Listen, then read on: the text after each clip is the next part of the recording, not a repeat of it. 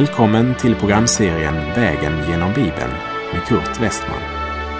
Vi befinner oss nu i Första Korintierbrevet. Slå gärna upp din bibel och följ med. Programmet är producerat av Norea Radio Sverige.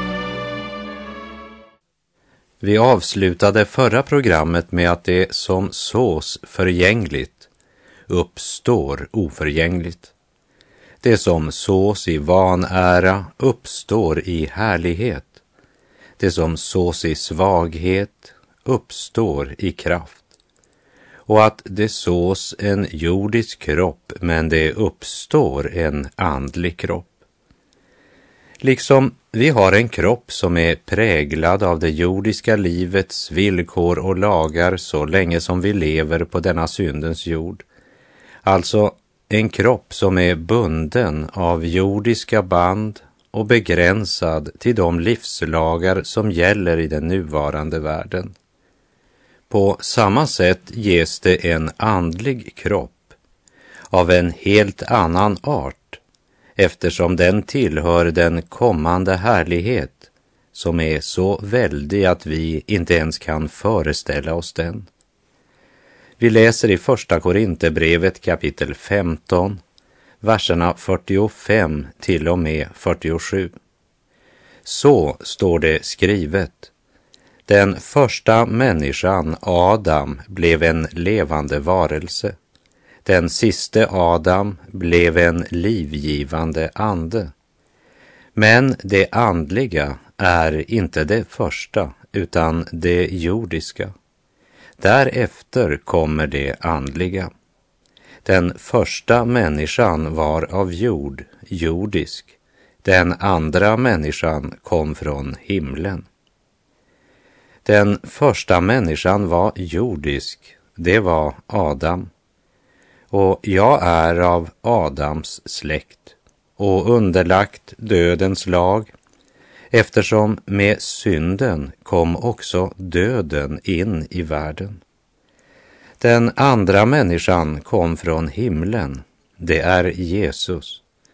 Och nu är jag hans barn, alltså av Jesu släkt, och ska likt Jesus uppstå med en förhärligad kropp. I tron på Jesus så tillhör jag den kommande världens härlighet redan här och nu i kraft av löftet. Vi läser verserna 48 till och med 50. Som den jordiska människan var är också det jordiska.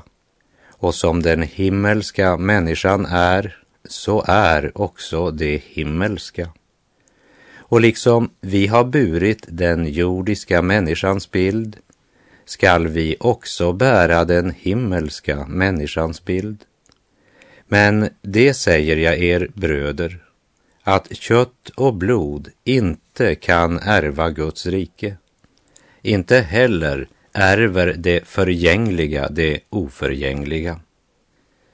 Hur kan Paulus först säga det som sås förgängligt uppstår oförgängligt och sedan säga att det förgängliga kan inte ärva oförgänglighet. Vi kan inte välja ett liv där vi vandrar i Adams fotspår, för kött och blod kan inte ärva Guds rike. Den jordiska människan söker all sin vinning här nere. Men efter att ha mött Kristus så säger Paulus att han räknar allt som förlust därför att han hade funnit det som var långt mera värt, kunskapen om Kristus Jesus. Och för Kristi skull räknar han allt som han tidigare betraktade som vinning, nu som ren förlust. Det har skett något i Paulus hjärta som har gjort att det blivit en fullständig omprioritering av vad som är viktigt i livet. Han är redo att förlora allt för att vinna Kristus. Och så talar han i Filipperbrevet 3.9 om att bli funnen i Kristus. Inte med min egen rättfärdighet, den som kommer av lagen, utan med den som kommer genom tro på Kristus, rättfärdigheten från Gud genom tron. I Romarbrevet 8 talar Gud om det sina som han har förutbestämt till att formas efter hans sons bild. För att sonen skulle vara den förstfödda bland många bröder. Formas efter hans sons bild. Detta formande efter hans sons bild och denna förvandling som leder till att vi till sist en dag ska bära den himmelska människans bild. Det börjar genom sinnets förnyelse i pånyttfödelsen. Det fortsätter genom att dagligen växa i helgelse mot en ständigt större likhet med Kristus i vår andliga människa. Och det fulländas när vår förgängliga kropp vid uppståndelsens förvandling uppstår i oförgänglighet. Som han skriver i Filipperbrevet 3, vers 20 och 21. Men vi har vårt medborgarskap i himlen och därifrån väntar vi Herren Jesus Kristus som frälsare. Han ska förvandla vår bräckliga kropp så att den blir lik den kropp han har i sin härlighet. Ty han har makt att lägga allt under sig. Uppståndelsen är början på en helt ny existens, helt olika allt annat. Här på jorden har vi burit den jordiska människans bild. Men vid uppståndelsen ska vi bli lik den himmelska människan. Vi ska bli lik Kristus. Detta ljusa och sanna verklighetshopp, det borde alltid vara levande i församlingen och hos den enskilde. Samtidigt måste vi hela tiden påminna om att vägen till livet går genom döden. Som Jesus sa i Johannes 12.24. Om vetekornet inte faller i jorden och dör förblir det ett ensamt korn. Men om det dör bär det rik frukt.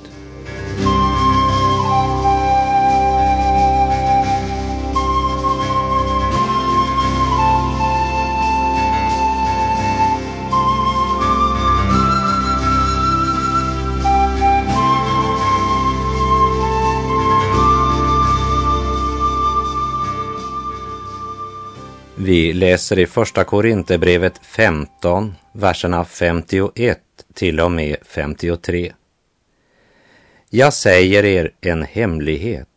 Vi skall inte alla insomna, men vi skall alla förvandlas i ett nu, på ett ögonblick, vid den sista basunens ljud. Ty basunen skall ljuda och de döda skall uppstå odödliga och vi skall förvandlas. Ty detta förgängliga måste kläs i oförgänglighet och detta dödliga kläs i odödlighet.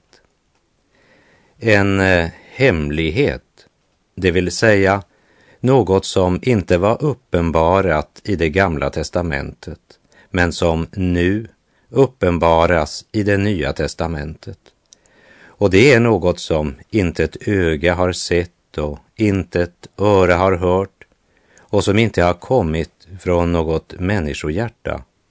Men för oss har Gud uppenbarat det genom sin ande.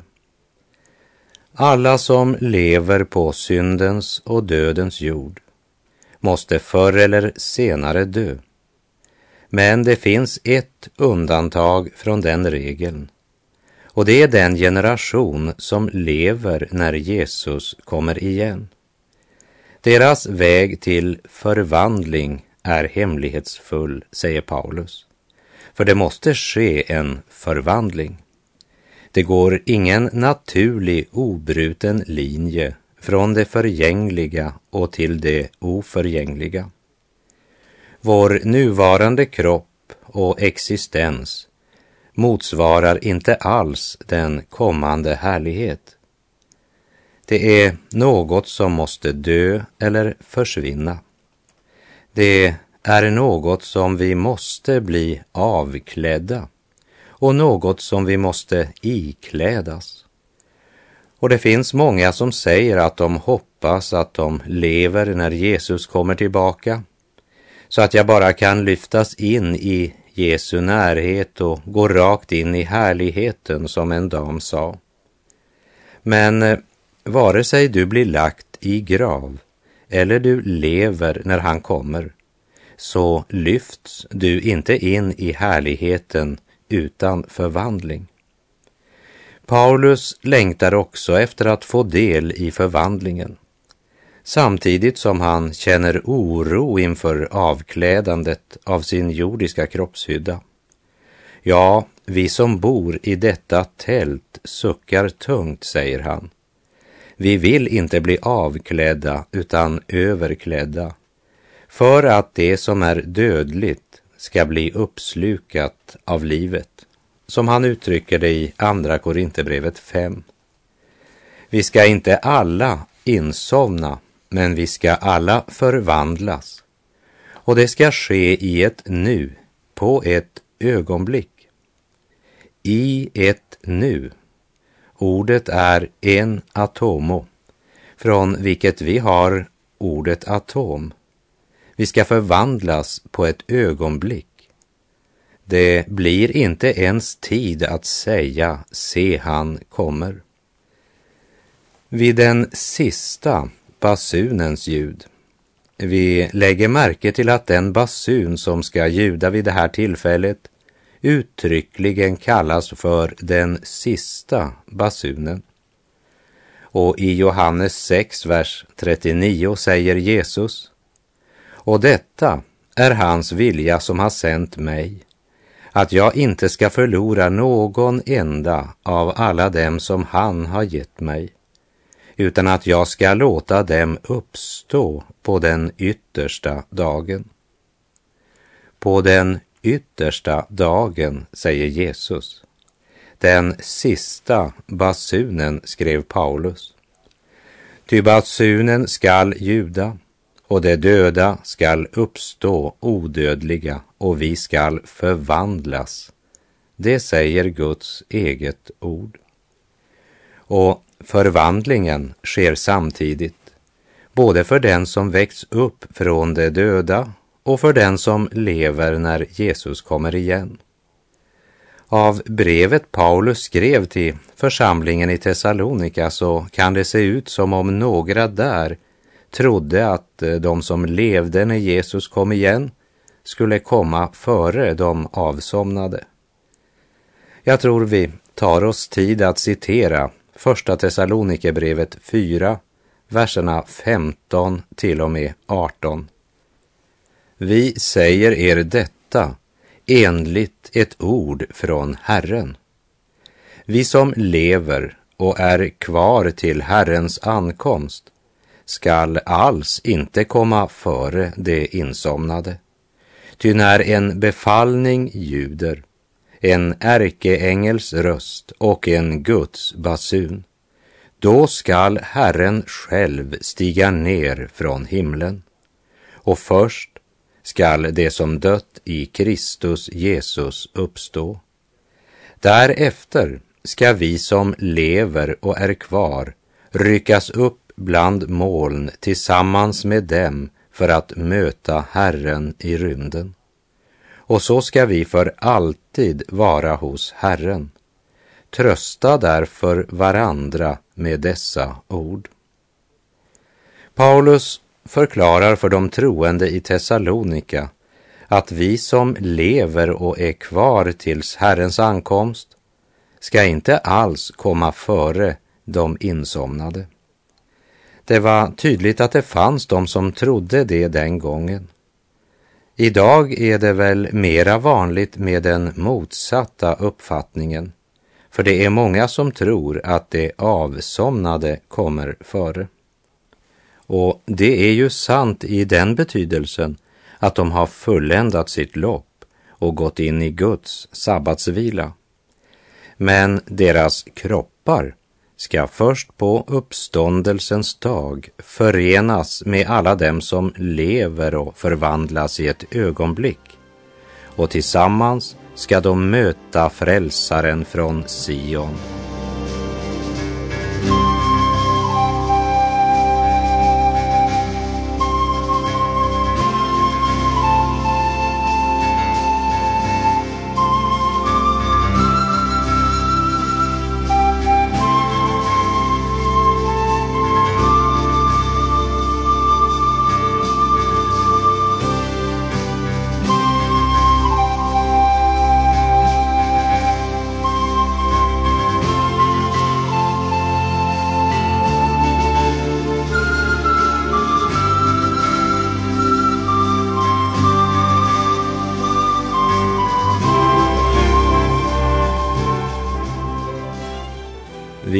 Läser i Första Korinthierbrevet kapitel 15, verserna 54 till och med 57.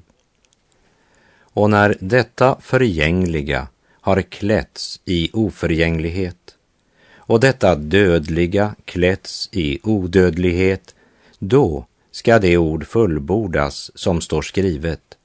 Döden är uppslukad och segern vunnen.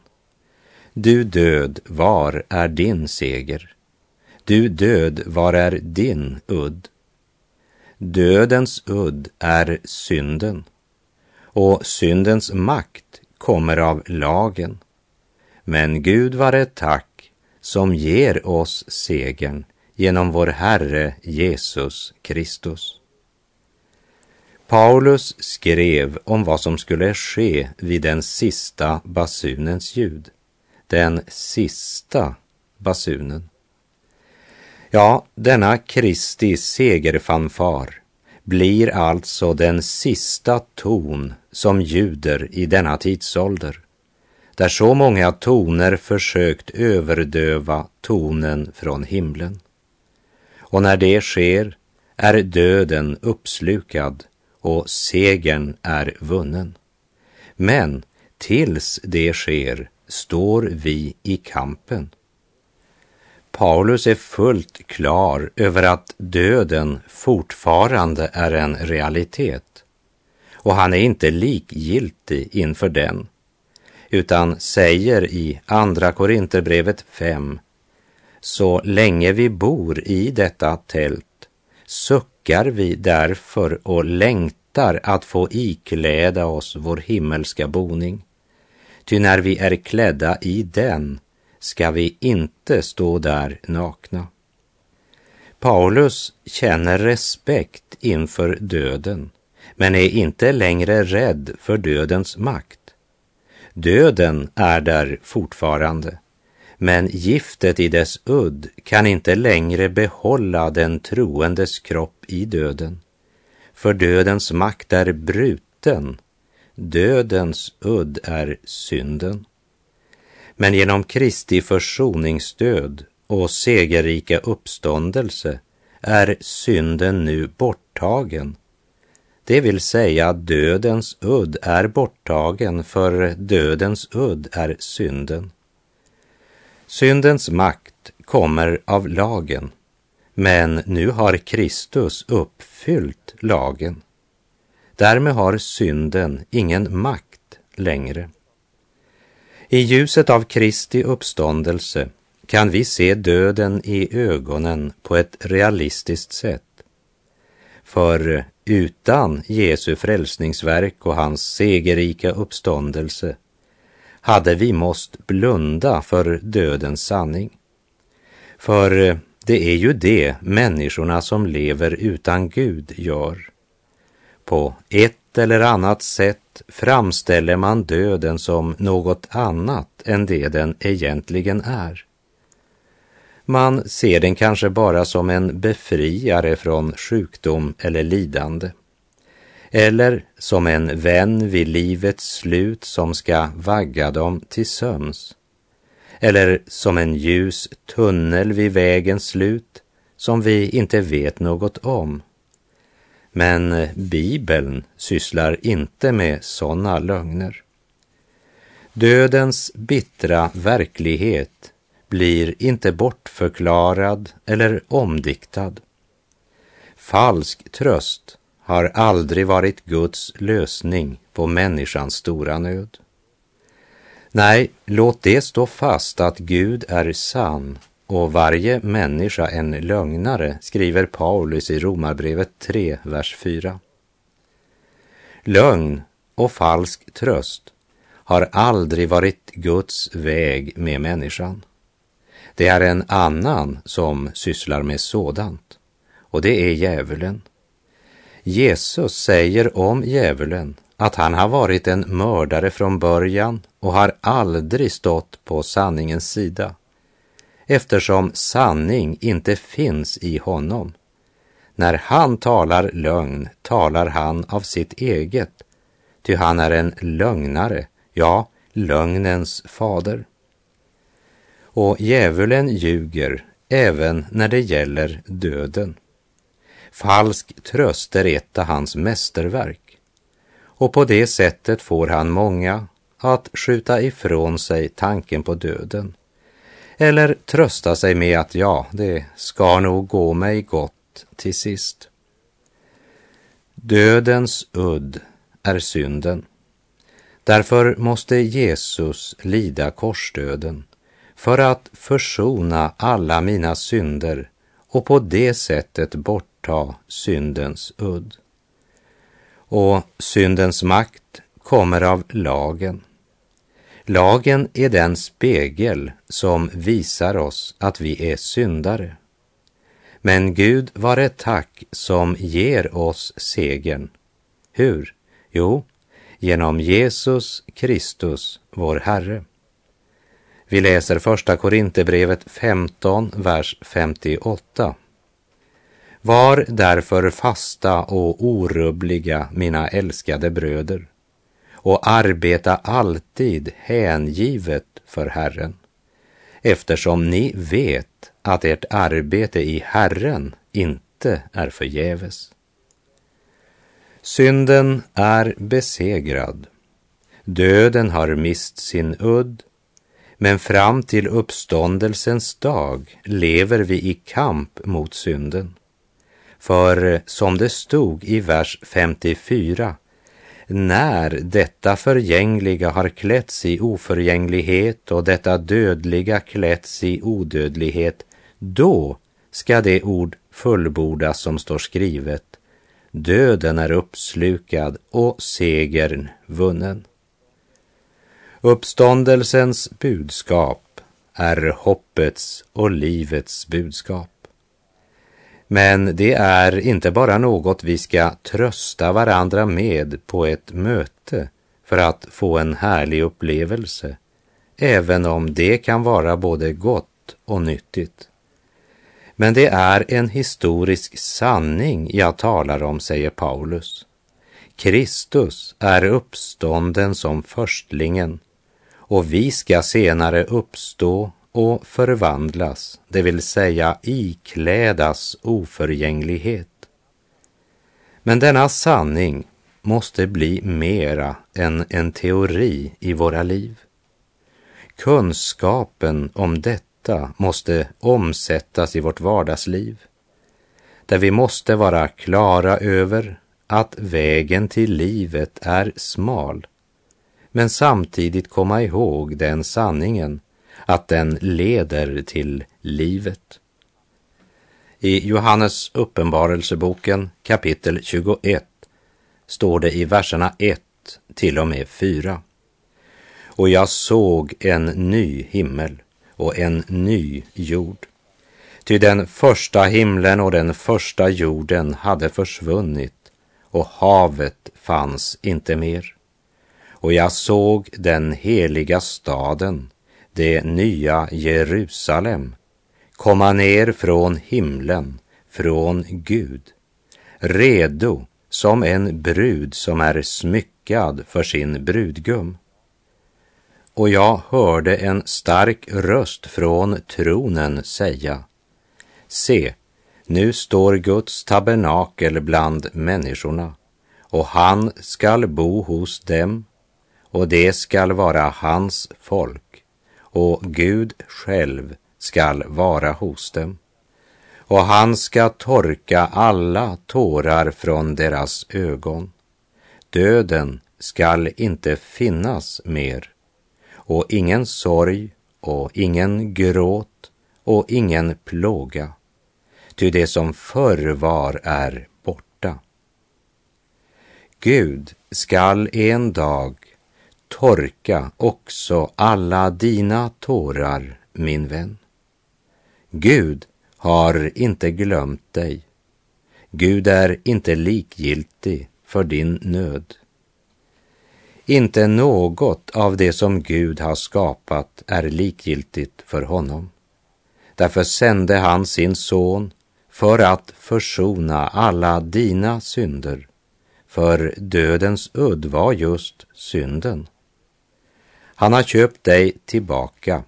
Han så att säga flyttade ned till oss för att han vid den sista basunens ljud skulle kunna flytta dig och mig hem till sig. Ty basunen skall ljuda och det döda skall uppstå. Var därför fasta och orubbliga, mina älskade bröder, och arbeta alltid hängivet för Herren, eftersom ni vet att ert arbete i Herren inte är förgäves. Och med det så är vår tid ute för den här gången. Men jag vill att du speciellt ska lägga dessa ord på minnet. Du vet att ditt arbete i Herren inte är förgäves. Ni vet, säger Paulus. Därför ska vi alltid vara fasta och orubbliga och alltid arbeta hängivet för Herren vår Gud. Herren välsigne dig och bevare dig. Herren låter sitt ansikte lysa över dig och vare dig nådig.